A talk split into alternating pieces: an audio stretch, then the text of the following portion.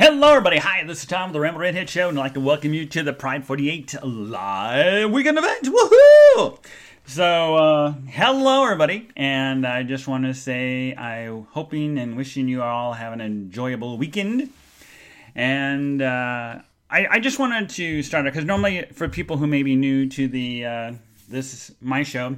Uh, I just want you to know, normally on Tuesdays at 9 p.m. Eastern Standard Time, I do a live show every Tuesday night. But this week, I decided not to uh, for multitude of reasons, but uh, the the one of the main reasons was because of work was absolutely crazy, and then the other reason was because I was planning to do this show, so I decided to uh, put it off. And basically, what I do at the beginning of every show is I like to talk to you about what's been going on um, in my life, and uh, and then I wanted to get on to a topic that I'm sure that many of you uh, other podcasters will be talking about, and um, of course, it's what happened uh, last weekend in Orlando, and uh, and I'm going to be you know talking about it a little bit, but I just wanted to uh, you know just tell you a little bit uh, for the, maybe some people that are new uh, you know to the my show. Um, I've been doing this show for over ten years now. Uh, it's hard to. I'll be 11 in August. So, um, and basically, it's a personal journal, and I do interviews with people, and I'm gonna have some more interviews lined up later on which I'm excited about. And I'm going to talk about a little bit about a couple of them and explain something to you. But I wanted to, uh, you know, just you know, tell you a little bit about what happened this uh, last week. Um, uh, see, this actually the June 14th uh, is my brother's birthday, and what we decided to do because you know I travel for work and stuff sometimes that. Uh, when a birthday is during the week, we normally like to try to do it on the weekend, so we have more time to be together. And normally, when it's a birthday, is that what we do is we normally would have a meal at my parents' house, and each one of us, uh, the three kids, has their favorite meal. And in the past, my mom uh, would always make it for us. And for those of you who don't know, um, my mother passed away last September. And so anytime we've had a, a holiday or a birthday without her, you could definitely feel obviously the change. And uh, so this last weekend, um, uh, it was my we decided to celebrate my brother's birthday on Sunday.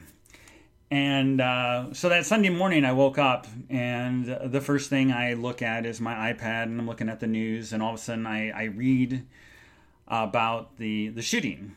And now, the initial reports, you know, when I first read it, was you know, it was they didn't have all the details. You know, it was just very there was a shooting there. I really didn't have a lot of details, and I was trying to find stuff. And so it, you know, of course, whenever you hear something like that, you get outraged, you get upset. It's you're horrified that anybody uh, is, you know, killed to senseless violence like that. And then, then the more I got into it, then I found out it was actually a gay club.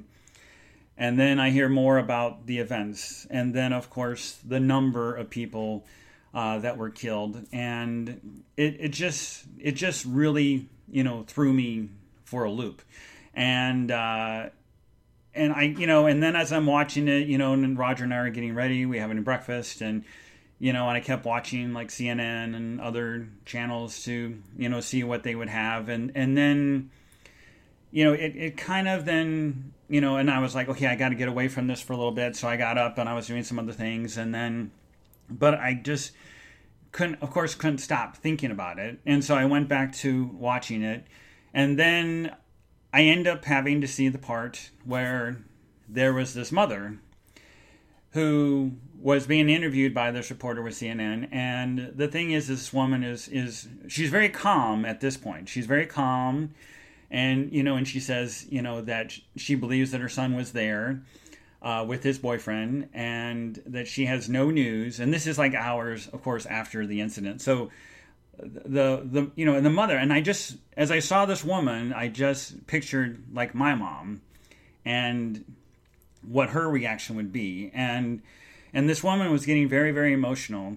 And uh, you know, as she was saying, my son's in there with his boyfriend, and I don't know, and see that the and I can't even imagine the horror for the family members who had no clue whether their child or friend or brother or sister had died or not and that horrible weight that this that all these people you know had to endure and so then they see her and then a little bit later they show another clip with the same woman and this time she's hysterical, she's upset, she's crying, she's, you know, like angry and crying at the same time.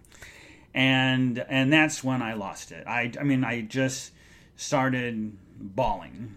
And the thing is is that, you know, and then of course you like with any type of thing when you go through stages of grief, you have you know the disbelief you know you just can't imagine this happening and then you think about the person and then you think about what coulda, woulda, shoulda, and then you think about what the things you could have done differently, and and all that stuff. And so, so there I am, and I'm sitting there, and I'm watching this over and over, and they're, you know, talking about the people, and it just, it, I just, it was just very, very devastating for me, as, as I'm sure for all of you.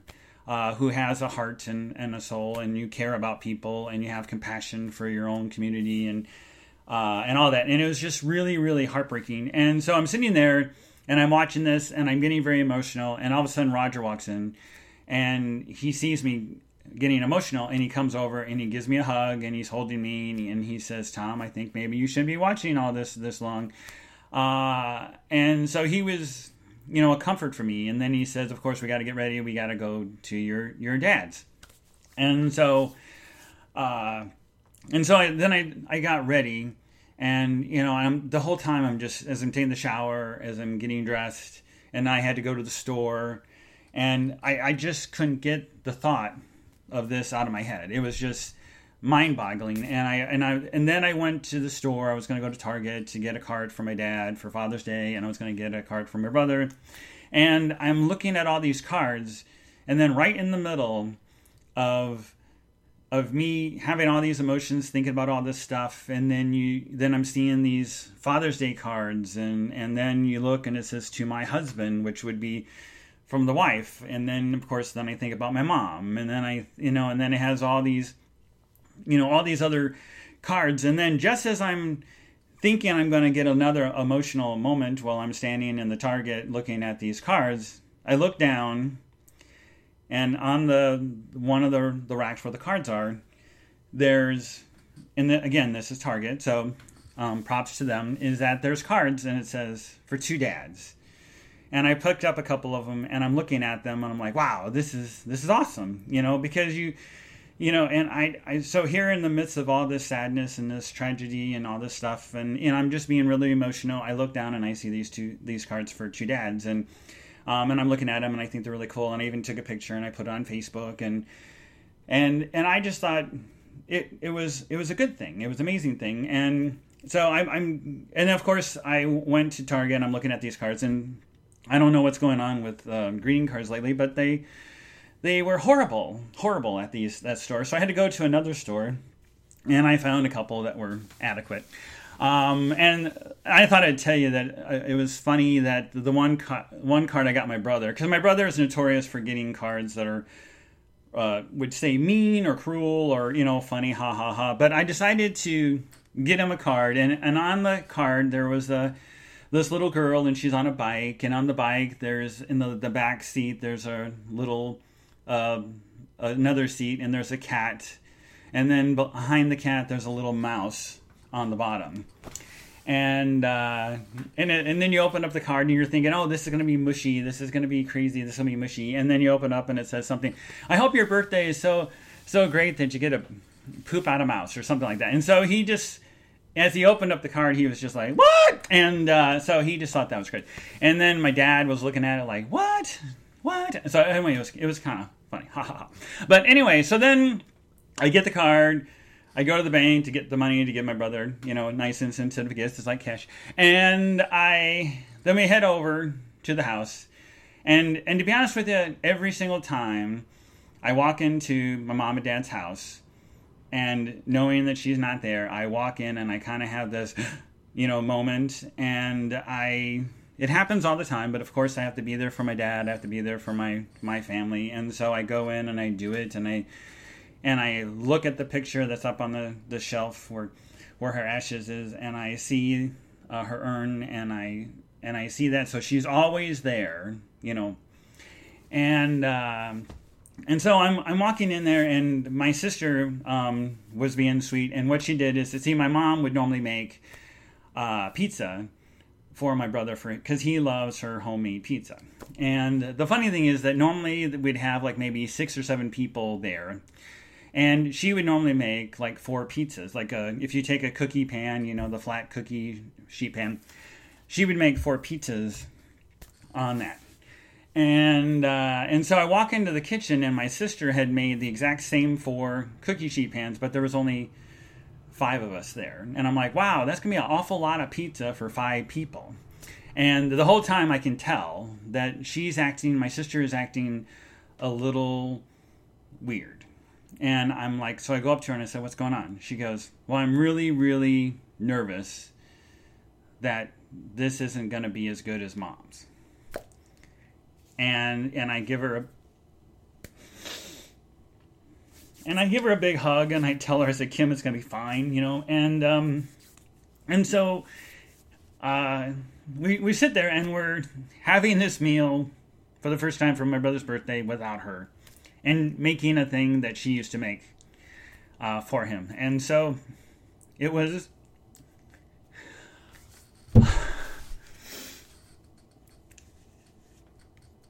it was it was really um, amazing. And then we're sitting there, we're eating, and uh, and again, again, we're all sitting there and we're getting ready to eat the first couple pieces.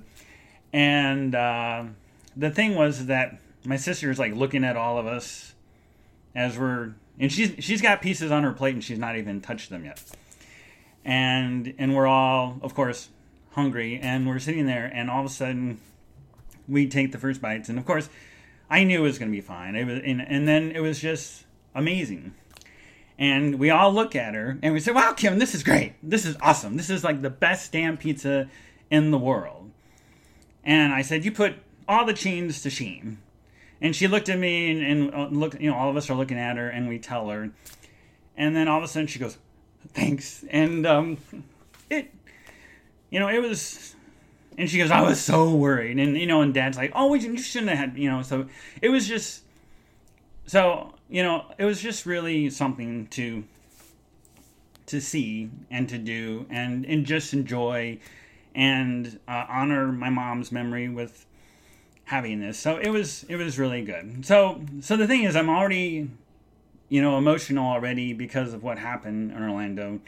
And then I'm going to my mom and dad's and having that happen and uh, so it was very tough. And then as I kept hearing more and more about what happened, um, that I just, you know, I just wanted to to try to be vocal and do things, and so that's why I wanted to to do this show. And I hope that all of you are listening or will be listening later when the show gets posted. I hope that you um, will like what I put together for you. So, um, the the one thing I wanted to do, and I thought it was awesome that this person did this, and um, and I know it's a, it's a a little long, but I, I wanted to do it because I think it's important to share. Um, is that um, of course in in case you're under rock and you don't know that, but uh, in Orlando there was this tragic shooting and 49 people uh, were killed by this crazy uh, lunatic and one of the things that happened is that Anderson Cooper was on CNN and he basically wanted to do a tribute to the victims. And he wanted to share what he could about the individuals that he knew at the time. And I thought it was, you know, uh, quite um, powerful. So what I wanted to do is I wanted to to play this for you, and it's it's a few minutes long, so I just want you to listen. But it's it's honor of the victims, and I just hope that uh, you'll listen and uh, give it attention. So here we go. There are more than a, a list of names. There are people who loved and were loved. There are people with families and friends and dreams. And the truth is, we don't know much about some of them. We want you to hear their names and a little bit about who they were. Edward Sotomayor Jr. He worked at a travel agency that catered to the gay community. His family says he was witty, charming, and that he always left things better than he found them. He was 34 years old. Stanley Almodovar III. He was a pharmacy technician. He was the last video that we saw of him was posted on social media that showed him laughing and singing on the way to that nightclub. He was just 23. Luis Omar Ocasio Capo. He was a dancer and a barista. He was just 20 years old. Luis Vielma. He worked at the Harry Potter ride at Universal Orlando. He was just 22. Juan Ramon Guerrero. His cousin said Juan came out to his family just this year and was afraid they might not accept him, but they did, and they embraced his boyfriend as well. He was 22. Christopher Andrew Leinonen, known as Drew. He was um, Juan's boyfriend, and his mom says he established the Gay Straight Alliance at his high school. He was 32 years old. Eric Ivan Ortiz Rivera. A friend says he was always willing to help everybody and sacrificed a lot for his family. He was 36. Peter O. Gonzalez Cruz. He worked at a UPS store, memorized apparently all the regular customers' names. He could make anyone smile, his friend said. He was just 22. Kimberly KJ Morris moved from Hawaii to Florida just a few months ago to help her mother and her grandmother. She was a bouncer at Pulse nightclub. She was 37. Eddie Justice was an accountant who texted his mother from the club, texted his mother saying, Mommy, I love you. He was 30. Enrique Rios. A friend says he was cool and a funny dude who could tell, tell people, don't let the world hold you back from your dreams. He was 25. Anthony Luis Laureano Disla, a talented dancer born in Puerto Rico, he was 25. Jonathan Antonio Camuy Vega. He worked for Telemundo, first in Puerto Rico and then in Orlando. He was just about to turn 25. Cory James Connell was a student at Valencia Community College and hoped to become a firefighter. He was 21. Mercedes Marisol Flores, her father says she was a happy girl who had so many dreams. She was 26. Deonka Deidra Drayton, her family called her Dee Dee. She was a bartender at Pulse. She was just 32. Miguel Angel Honorato managed a Mexican restaurant. A colleague says he was an excellent boss and a good friend. He was 30. Jason Benjamin Josaphat, a student at Southern Technical College, where a faculty member calls him a sweet kid with a bright future. He was 19. Darryl Roman Burt II was a financial aid officer at Keiser University, was passionate about volunteer work. He was 29. Jean Carlos Mendez Perez was a perfume salesman. Apparently, he hit the gym almost every day, and his friend said he was always happy. He was 35. Perez's longtime partner, Luis Daniel Wilson Leon, grew up in a small town in Puerto Rico and was a shoe store manager. He was 37. They died together. Franky Jimmy de Jesus Velazquez, a professional dancer specializing in a traditional folk dance of his native Puerto Rico, he was 50. Amanda Alvear, she was a nursing student at the University of South Florida, was 25. Martin Benitez Torres,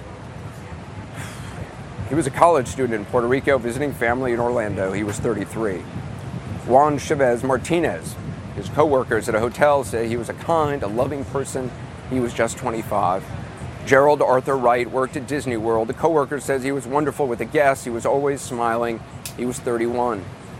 Leroy Valentin Fernandez worked leasing apartments. A coworker says he sang Adele in the office until they couldn't take it anymore. He was 25. Tevin Eugene Crosby, dedicated, hardworking business owner from Michigan. He was just 25. Brenda Lee Marquez McCool. She had 11 kids, beat cancer twice, and often went dancing at Pulse with her gay son. She supported him that much. She was 49. Her son survived the shooting. Angel L. Candelario Padro recently moved to Orlando. He was new here. He had just started a new job as a technician at the Florida Retina Institute. He was 28. Gilberto Ramon Silva Menendez was studying healthcare management. His family says that he was the light and life of all family gatherings. He was 25. Javier Jorge Reyes was a salesman at Gucci. Friends say he was always positive. He was humble, a lovely friend. He was 40. Shane Evan Tomlinson was a gifted singer who performed at weddings and clubs, was 33. Simon Adrian Carrillo Fernandez worked at McDonald's where he brought in birthday cakes for his coworkers and had just gotten back from a trip to Niagara Falls with his partner. He was 31. Oscar Aracena Montero was the Simon's partner. He was 26. They also died together. Rodolfo Ayala Ayala worked at a blood donation center, was a Puerto Rican native, loved to dance. He was 33 years old. Frank Hernandez, he worked at a Calvin Klein store, was a great brother, and had love, had no gender tattooed on his arm. He was 27. Xavier Emmanuel Serrano Rosado was a dancer, described as hardworking and friendly, pr- proud of his son. He was 33. Akyra Monet Murray, she recently graduated from high school, was planning to go to Mercyhurst University and play basketball. She was just 18. And Christopher Joseph San Feliz worked at a bank, was said to be the most positive guy around, was just 24 year old. Luis Daniel Conde was a makeup artist, co owned a salon with his partner. He was 39. Juan P. Rivera Velazquez. He was the uh, partner to Luis. He was 37. Antonio Davon Brown was a captain in the, excuse me, was a captain in the U.S. Army Reserve and a graduate of Florida A&M. He was 29. Alejandro Barrios Martinez was 21. Joel Rayon Paniagua was 32. Jean Nieves Rodriguez was 27. We don't have pictures of these people. Yilmary Rodriguez Solivan was 24, and Paul Terrell Henry was 41 years old. We think it's important that you hear their names. Okay, I'm back. And I, I just want to say when I, I watched that, I, you know, just like Anderson, as he read the names, I just couldn't stop crying because it, it's just, especially as, as uh, Christy mentioned in the chat room, that there were so many couples uh, that were together. And, you know, and they, unfortunately, they had died together. And, and so it's just, it, it's just really unfathomable. It's unbelievable. It's, it's just, it's just senseless is what it is and it's just really really incredibly heartbreaking and the the thing is that every time something like this happens even like you know compared to like when my mother passed away is that right when that happened because I've always been a compassionate caring person from day one but I think what happened was with the realization of my mother who was my rock who was probably the closest person that I could talk to to confide in about anything and everything. And I had no worries about being able to do that with her. Is that when she was gone, it's that, uh, you know, that a big part of me, big part of my heart um, was broken because of that. And so I just kept thinking about what I was going through, and I just couldn't imagine what all of these 49 people and their family and their friends had to go through and it just it just brought up all those emotions again um, and so it was just really heartbreaking and one of the things that as doing the research for this show to find these different clips that i want to share with you is i found this one and and i just thought if if if if the little bit of the message i hope that you hear is that the message about my show is about love, about being supportive, about being there for one another, and telling the people that you care about, that you love, and not to let stupid little petty things get in the way of being a true friend, uh, no matter what it may be. And, you know, and, and, and life, you know, as it is, is so precious and something that we need to appreciate and we need to honor and we need to cherish and so I want to play this other clip. Now, this is a clip. Um, it, it's a, a, group of people that were friends with some of the victims of the tragedy, and uh, and there's one part that really hits home with me because, like I say, I I do this all the time with my friends, my family, and I always tell them how I feel about them. And sometimes it probably gets to the point. Same thing with Roger. I mean, because I cannot every time I have to go out of town I, I just sit there and I hold him and I hug him and I look him in the eyes and I said, honey, I love you and I will miss you. And because if, God forbid, if anything happened to me or to him, that I want him to know. And uh, like what happened with my mom, I knew that every single day, every single time I talked with her, whether I texted her, whether I played an online game with her, whether I saw her in person, or if I, you know, whatever, I always told her how I felt. And so I, I just want to, I wish I would have, there's a part that at the beginning, just to warn you, that I didn't edit out, and I kind of wish I did now, thinking back. But I just want you to listen to the whole thing and uh, let me, and we'll go from there. Okay, here we go.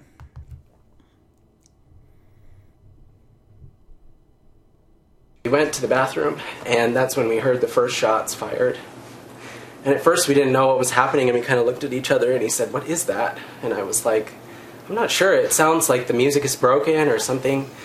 And um, then people started piling in the bathroom, and you could smell this scent of blood and smoke and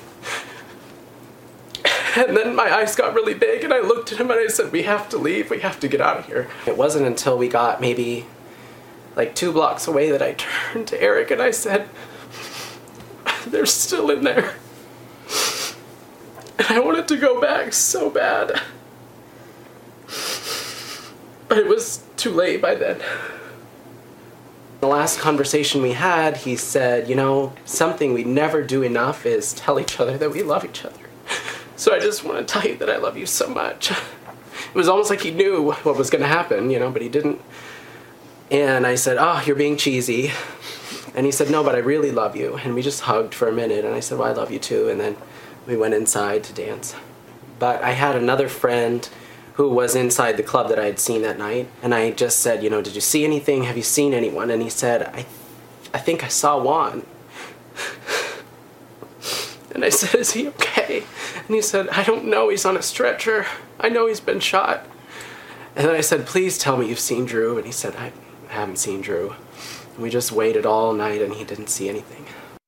One minute you're telling yourself, I have to come to terms that my best friend is gone. And then the next minute you're telling yourself, but he could be there. He could be there. We could hold out hope. phone, maybe he ran dropped his phone, maybe, you know, and then you start rationalizing and it, you drive yourself absolutely crazy. Tell me about Drew and Juan together. Tell me about their relationship. It was love. So passionate. It was just love. There was no other word you could use to describe it. I mean, we were talking earlier, and when they were together, no matter how many people were in the room, it was like one person was there. they were in their own space at all times. They never, they never hesitated to just look each other in the eyes and express love. No words needed to be shared, nothing. They just looked at each other and you knew that they loved each other. I think that's the comforting thing, is knowing that not one of them has to live without the other one. So I, I wanted to share that, and I know it was very emotional and very raw, but I, I want I wanted you all to listen to it because I hope, as you know, as RT Cruiser wrote in the comments, is that I was kind of avoiding the Anderson Cooper clip because I knew it would be very sad. And the the thing is that, like with a lot of things in life, ladies and gentlemen, especially within the GLBT community and the things, the struggles, the ordeals that we've had to endure uh, from the very, very beginning about you know getting equal rights to to getting to be able to marry to be able to adopt children to uh, to be treated like anyone else. And uh, and I am hoping and I'm and I know that you know in June of 1968 when the Stonewall riots happened you know what happened was those people got mad they got angry they got involved and they said we're not going to tolerate this shit anymore and so I'm hoping that as you listen to this, you read the articles, you hear about these people who had been murdered, and I hope that it will anger you, and I hope that it'll get you off your ass, and I hope that rather than just putting a little rainbow symbol on your Facebook profile picture or uh, or doing something, I hope that it will impassion you, and I hope that it will encourage you to get off your ass and be vocal and speak up and I hope that it will allow the many changes that we have seen. I mean, back in 2004, people, we had a president who was basically going on and on about gay people and, and not in a positive way. And then we get President Obama, and who's been more inclusive, who's included our community, who's helped, you know, change things around where we now have the ability to get married. And as I mentioned on that very day that that happened, that I was very happy and uh, elated.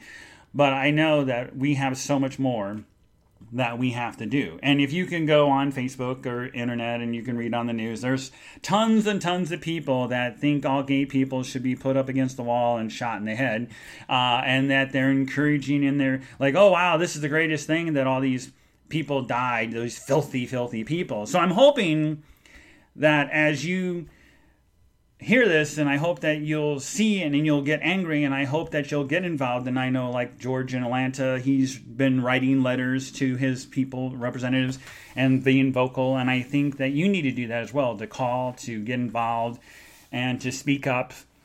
And the key thing is that we cannot, I mean, yes, we can sit here and we can be sad and we can be mourn and we can cry and we can be upset. But I think what we need to do is use that anger and not to let those 49 people die in vain. And I hope that we can make some true change, just like we did with uh, racial issues, with uh, the gay people, I mean, the GLBT community issues, and, and getting the things that we need to do. And I just think that we need to be even more vocal about what this is. And, and to give you another example, is that I was uh, going through Facebook recently, and um, and one of the things there's a, a gentleman who uh, he does this uh, Bart's comics, and uh, it, it, it, in this part I thought it was it was very powerful. This little cartoon, and I did share it. But it has a, a couple. It's a gay couple, and uh, the one saying, "There's something I don't understand. You know, we can get married, we can adopt children if we want, and start a family. Uh, we are being loved by our family, friends, and colleagues." And then why do we still have to be afraid to show affection in public simply by holding hands. And again, I don't know if you all know, but basically, one of the reasons why this uh, shooter decided to go after the uh, gay bar was because he and I guess his father and uh, his son were in Miami and they happened to see uh, a gay couple kiss. And so he was outraged that that, that happened. And um, and so that's what enticed him to do this. And the other thing that really, really disturbs me is that, according to some articles I've read, that supposedly his ex wife went to different places with him and was like scoping the places out, and yet she didn't do anything about it, which I hope that this woman gets thrown in the jail forever, uh, you know, for accessory after fact or whatever. But, you know, I think she's just as guilty as he is. And the other thing is, I'd also like to say that all the politicians, all the, the religious people who hate gay people, who are anti gay, you know, you're just as capable as a person that you might as well have pulled the trigger. You might have been the one putting the bullets in. You might as well be that person as well. You know, and I'm, I want to hold those people just as accountable. And I hope, and, and I hope that as you if you care about this country if you care about this world then i hope that you'll especially the people in the united states i know there's people from all over there probably listening but i hope that the people in the united states are going to take this to heart and then when come november when you're voting that i hope that you vote for the right person and we don't have a trump presidency because he's a fucking idiot and he doesn't need to be in the office and he I, I still to this day I find it unbelievable that people are actually that stupid to believe this horseshit that he spills out every day. And so, and to give you another example is that see this week, this week, uh, there was a, a, a memorial service kind of thing for the Orlando victims here in South Bend, and Roger and I and many of our friends were there, and uh, our mayor Pete who is gay. Uh, he and his partner was there, and uh, he gave an amazing speech. And I wish I could have recorded and I would have shared it with you today, um, but unfortunately, um, I, I, didn't. But what they did is they they had a service and they had different people speak. And as I'm standing there, every now and then I kept like putting my hand on Roger's shoulder, or I'd grab his hand, or I would you know hug one of my friends or something who was getting emotional, and I was just like you know, and I'm like, there's like a little part of me that kind of flashed back to when I was this 14 year old kid who was in high school, who was quiet and shy and picked on and bullied and and felt ashamed for who he was.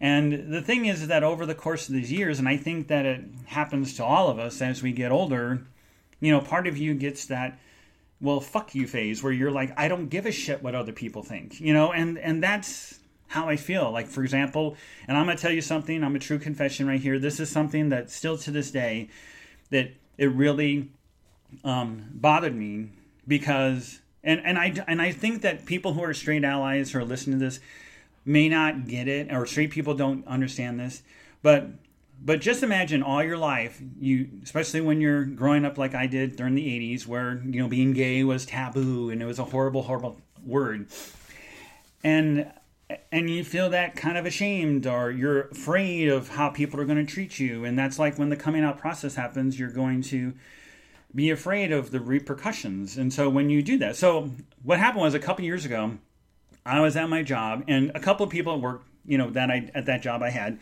knew about me, but there's some of them that didn't. And and one of these people, I was we had a meeting, and this woman comes up and we're talking about different things, and I know she's a big reality show buff, and we are talking about different things, and I was telling her about the shows that I like, and she was talking about the shows that she likes, and and then all of a sudden, out of the blue, she says, are, are, "Did you have someone in your life, or you with somebody?" And and and at the time, now this is when I was with with Joe is that see I didn't know how she would feel because I've heard from um, you know different people that you know I didn't know for you know how she felt about gay people, and so there was part of me that was kind of like, eh, you know, and so I said. Um, I, I kind of said no, I'm not seeing anybody, but I was. I was with Joe at the time, and you know, there's just part of me, a little part of me, right then and there, that felt like I had to not tell the truth, and I felt ashamed of that.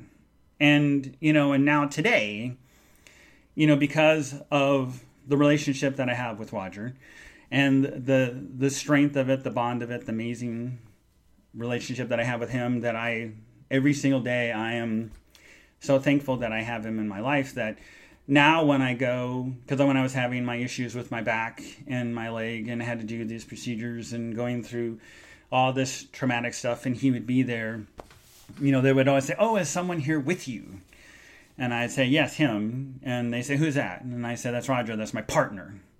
With pride, I say, my partner.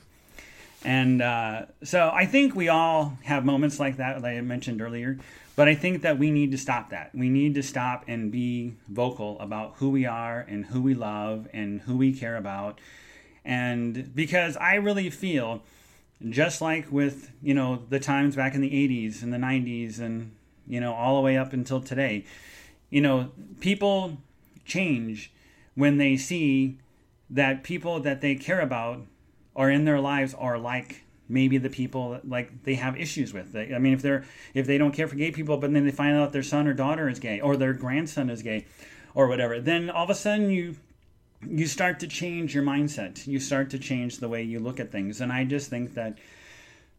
I think that we need to be more vocal, and I think that we need to be more diligent about what we want, and um, and so that's you know that's what I plan on doing, and I'm not going to be afraid anymore. I'm not going to be ashamed of who I am anymore. I'm not going to live and waste another second of my life feeling the way I did back then.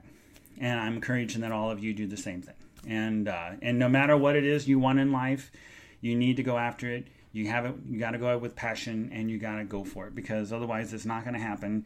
And, and and honest with you, I being a military person, I never thought Don't Ask, Don't Tell was going to end. I never thought same-sex marriage would happen in in let alone a few states, let alone all of them. And I cannot wait for that day that I get to marry my Roger. And I'm going to celebrate and I'm going to scream and I'm going to be probably bawling like a baby. So, um, anyway, so um, I want to get going on because I'm 38 minutes in. I have some other things that I want to share. Um, now, the other thing that I want to talk about is that, see, as with a lot of things in life, that the, the ability to change, the ability to, you know, have compassion for other people is really important. And the other day I found this clip, and it happens to be uh, at a uh, vigil for the Orlando victims in the state of Utah. And uh, uh, believe it or not, but the person that I, am going about to play this from, a video, this sound clip from, is actually from a lieutenant governor who is a Republican from the state of Utah. And I'm sure if I would have just said, okay, I'm going to play this clip from this guy from Republican from Utah, that probably the first thing you would think of was, oh my God, I don't want to listen to this. Oh, it's going to be awful. But I just want to tell you, I listened to this and I thought it was amazing. And I'm going to share every second of it because I think it's that powerful. And I really hope that that you'll enjoy it as much as I did because I thought it was amazing. It was very touching, very powerful. So here we go. We will now listen from the Lieutenant Governor of Utah, Spencer Cox.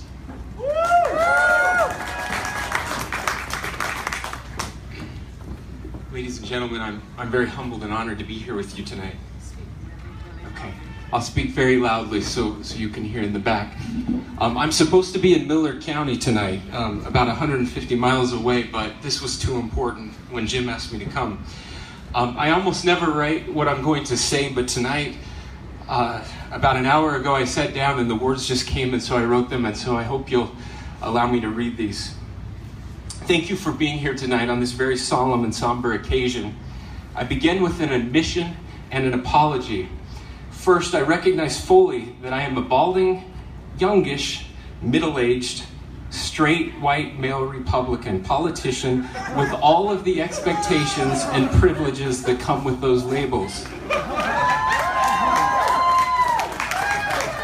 I, I am probably not who you expected to hear from today. I'm here because yesterday morning, 49 Americans were brutally murdered. And it made me sad. And it made me angry. And it made me confused. I'm here because those 49 people were gay.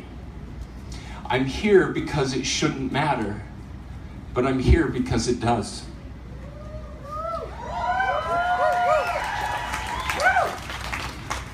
Now, I'm not here to tell you that I know exactly what you are going through. I'm not here to tell you that I feel your pain. I don't pretend to know the depths of what you are feeling right now. But I do know what it feels like to be scared. And I do know what it feels like to be sad. And I do know what it feels like to be rejected. And more importantly, I know what it feels like to be loved. I grew up in a small town. I went to a small rural high school. There were some kids in my class that were different than me, and sometimes I wasn't kind to them. I didn't know it at the time, but I know now that they were gay. I regret not treating them with the kindness, dignity, and respect, the love that they deserved. For that, I sincerely and humbly apologize. Over the intervening years, my heart has changed. It has changed because of you. It has changed because I've gotten to know many of you. You have been very patient with me as I went through this change. You even helped me learn the right letters in the alphabet in the right order, even though you keep adding new ones. you have been kind to me. Jim Dabakis even told me I dress nice once, and I know he's lying.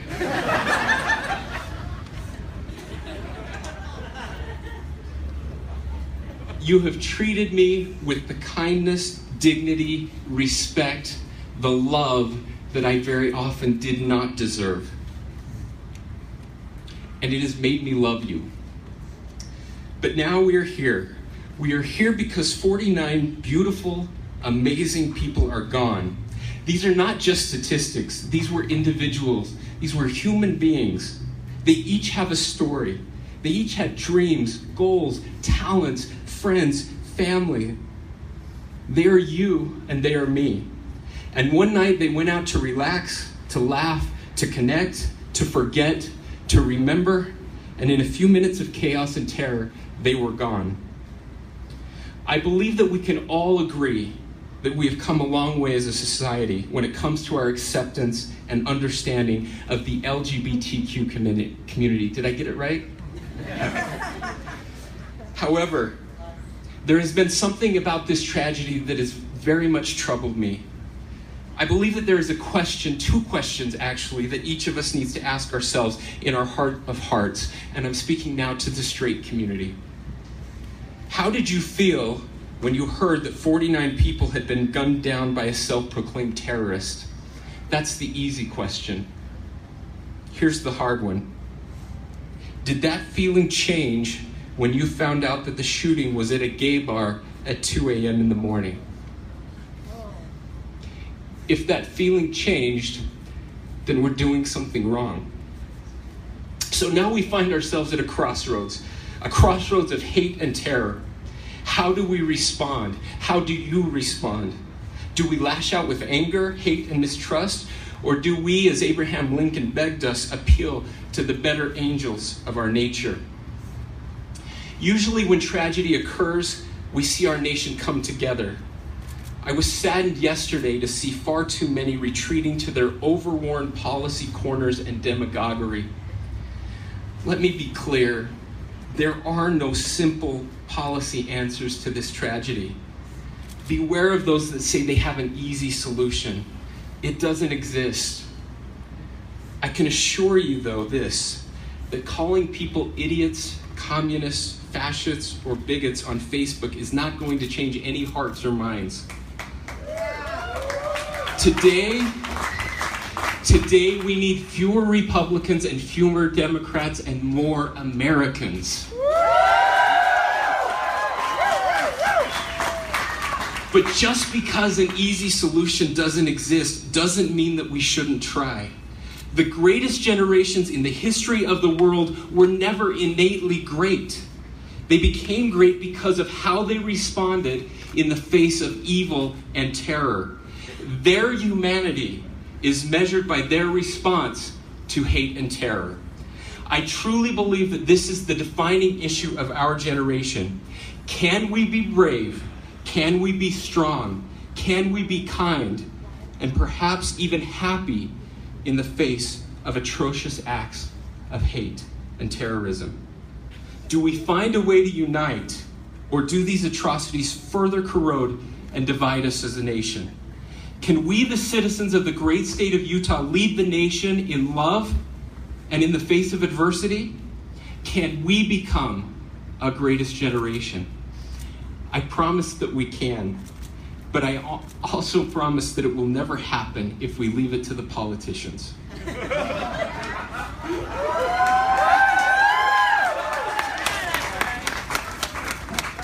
Ultimately, there is only one way for us to come together. It must happen at a personal level. We must learn to truly love one another. The Prophet Muhammad is reported to have said, You will not enter paradise until you believe, and you will not believe until you love one another. Jesus said this Love your enemies, bless them that curse you, do good to them that hate you, and pray for them that despitefully use you and persecute you. Now, you know a little something about hate, and you know a little something about persecution. But you also know something about loving, blessing, and doing good. What our country needs more than ever is less politics and more kindness. If nothing else, as we can see here tonight, this tragedy has the potential to bring us closer than ever before. And so may we leave today with a resolve to be a little kinder. May we try to listen more and talk less. May we forgive someone that has wronged us and perhaps, most importantly, try to love someone that is different from us. For my straight friends, might I suggest starting with someone who is gay? I leave you with the words of Lyndon B. Johnson. They were spoken at another very sad time in our history, the death of John F. Kennedy. He said this Our enemies have always made the same mistake. In my lifetime, in depression and in war, they have awaited our defeat. Each time, from the secret places of the American heart, came forth the faith they could not see or that they could not even imagine. It brought us victory, and it will again, for this is what America is about. On behalf of the 3 million people of the state of Utah, we are Orlando, and we love you, and I love you. Thank you.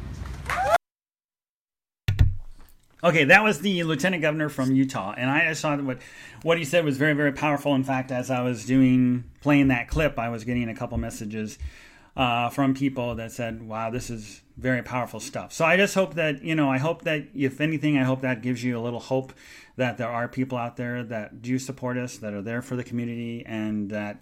Uh, that you know see it beyond the political lines, uh, and I just think it's really important. Uh, the the other thing is I had a couple other clips that I wanna I wanna share, and a couple of them are very short, and um, uh, they're they're from the the three of them that I want to share is from three different uh, talk show people, uh, and the the first one is. Um, is from Conan O'Brien, and I wanted to play this, and I thought it was, I and I definitely agree with what he says uh, at the end of this clip. So here we go. Our goal, obviously, uh, night after night, is to be funny and silly if you're in the mood for that late at night. However, sometimes events are so horrifying and bleak that to come out here and tell jokes just it's not really possible. And uh, tonight, sadly, is one of those nights uh, at a time when we think we've heard the worst stories about senseless violence in our country, that it couldn't possibly get worse.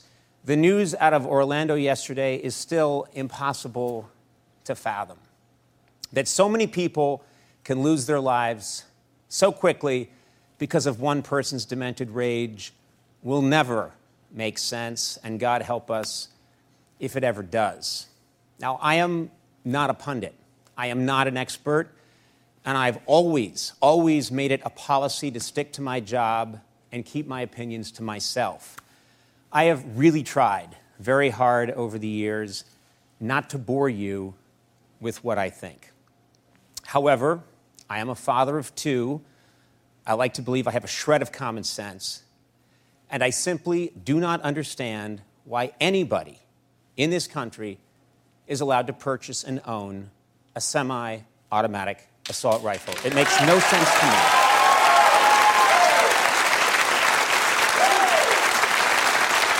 These, these are weapons of war, and they have no place in civilian life. I have tried to understand this issue from every side, and it all comes down to this. Nobody I know or have ever met in my entire life should have access to a weapon that can kill so many people so quickly. These mass shootings are happening so often now that lamenting them afterwards is becoming a national ritual. I do not know the answer, but I wanted to take just a moment here tonight to agree with the rapidly growing sentiment in America that it's time to grow up and figure this out. In the meantime, there are a lot of people suffering in Orlando. If you'd like to help them, visit gofundme.com slash pulse victims fund. Now here's what we're going to do. We're going to take a break and then go back to doing whatever it is we do here. I've never figured that out. All right, now that's the very first clip, and I, I, just want to echo what he just said. Is that I just, you know, and I'm, I'm talking to all the gun people who are advocating guns and be able to have guns. You know, I'm if if you want to have a gun, you know, like a pistol or whatever, then that's fine. It's just I just feel like he said that if you do not need to because i found several videos several articles and you can find them all online about how people went to a gun shop and was able to buy the same uh, weapon that the shooter did. And one person there's a huffington post reporter who went in uh, with his coworker and they went in and they were able to buy the exact same weapon and they walked out of that door 38 minutes later paying $649 for that weapon. And it's just mind boggling. And the other thing is that the shooter who uh, who had all these issues against him. He was like beating his wife. He had been investigated by the FBI. He has been all this stuff, and but none. And, and even a President Obama, when he was in Elkhart, Indiana, one of the things he said is that I can tell we can tell that people from the United States are going to ISIS websites and they're looking for information. And he said, We can put them on a do not fly thing, but we can't do anything to stop them from buying weapons. And that, ladies and gentlemen, is fucked up. So I just think that that's wrong and I just think that's disgusting. And, you know, and so I you know, I if you want to have a gun, then that's fine. But I just think that if anything that normally like the military would use, you know, those kind of things, they need to be kept with them, and we need to have a ban on all these other things. And I hope very soon that that's going to happen. So, um, I'm going to play another clip from this was another uh, talk show person. His name is John Oliver. Uh, and someone in the chat room asked who the previous person that was Conan O'Brien. Uh, and so here's John Oliver. I want you to listen to this. Hello there, I'm John Oliver, and uh, before we start the show tonight, I would like to quickly address the tragic events in Orlando. As I'm sure you know by now, at least 50 people were killed by a gunman at a gay nightclub in what is being described as a terrorist attack. And look, it's still early, and details are still emerging, and right now, This just hurts. And the worst thing is, this pain is so familiar. In Paris last November, terrorists seemed to target places symbolizing everything that is wonderful about France culture, music, restaurants. And in Orlando, early this morning, the gunman attacked a Latin night at a gay club in the theme park capital of the world. And for the record, I will happily embrace a Latin night at a gay club at the theme park capital of the world as the ultimate symbol of what is truly wonderful about America. And it's hard to even know what to do in the wake of an event like this. We do have a comedy show for you. We'll begin it in a minute with what will seem like jarringly inappropriate, jangly music. And I'm sure there will be much more to say about Orlando going forward. But for right now, on a day when some dipshit terrorist wants us to focus on one man's act of brutality and hatred, it might be worth seeing this video, which was posted to Twitter today. It shows hundreds and hundreds of people this morning lining up around the block in Florida waiting to donate blood. And it kind of reminds you that that terrorist dipshit is vastly outnumbered. And now, please enjoy our. Okay, what I want to do, because I'm getting in close to running out of time, I want to go ahead and play this one final clip. And then uh, I want to tell you one other thing that I'm part of that I'd like to share with you. So, um, real quick, this is Stephen Colbert, and it's on his show at the beginning, I believe it was in last Monday. So, here we go.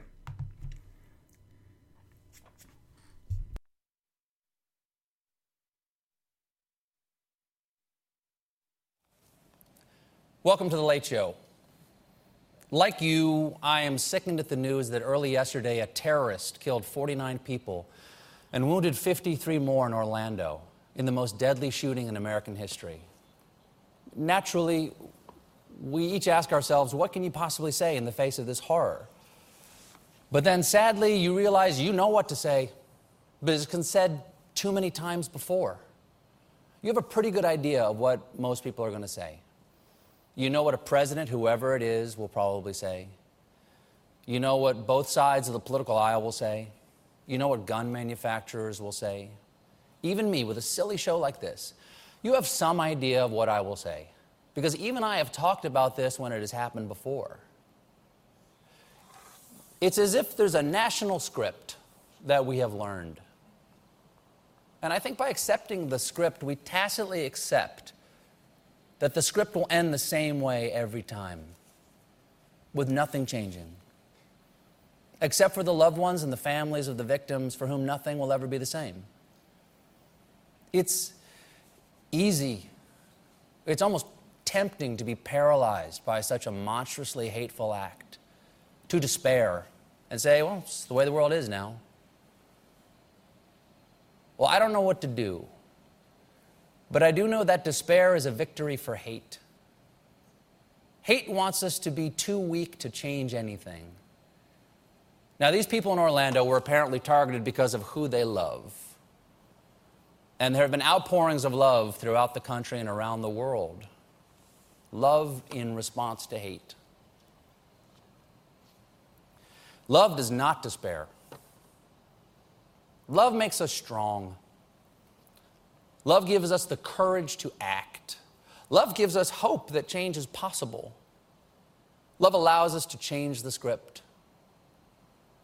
So love your country, love your family, love the families and the victims and the people of Orlando. But let's remember that love is a verb, and to love means to do something. Okay, and I just want to, I was hoping, kind of echoing what I said earlier, is I hope that, you know, by listening to what I played for you, and I hope that as you listen and read the news and you hear more details about this tragic thing that happened, that I hope that it will inspire you to action. And, and, and I think that we all, we all have to be thankful, we all have to be appreciative of what we have in our lives, and I think that it's important to to pay it forward. And and I only have a minute, so I'm going to tell you really quickly. But there's a dear friend on Facebook who is wanting to do something for the the first responders, um, and they're hoping to. Uh, uh, do like thank you cards and to send them like Starbucks things and they want to do something. So I just want to let you know that if anybody would be interested in being part of that, to send like thank you cards or other Starbucks cards, you know, to um, please send me an email at rambleredhead@gmail.com and I'll be happy to give you more information. But and I've got to go. It's already one o'clock, so I'm going to say goodbye. But I want to thank you all for listening, and I hope that you all have a wonderful, wonderful weekend. And I'm sorry, I'm going to go. Goodbye. Love you. And a crazy redhead from Indiana loves you.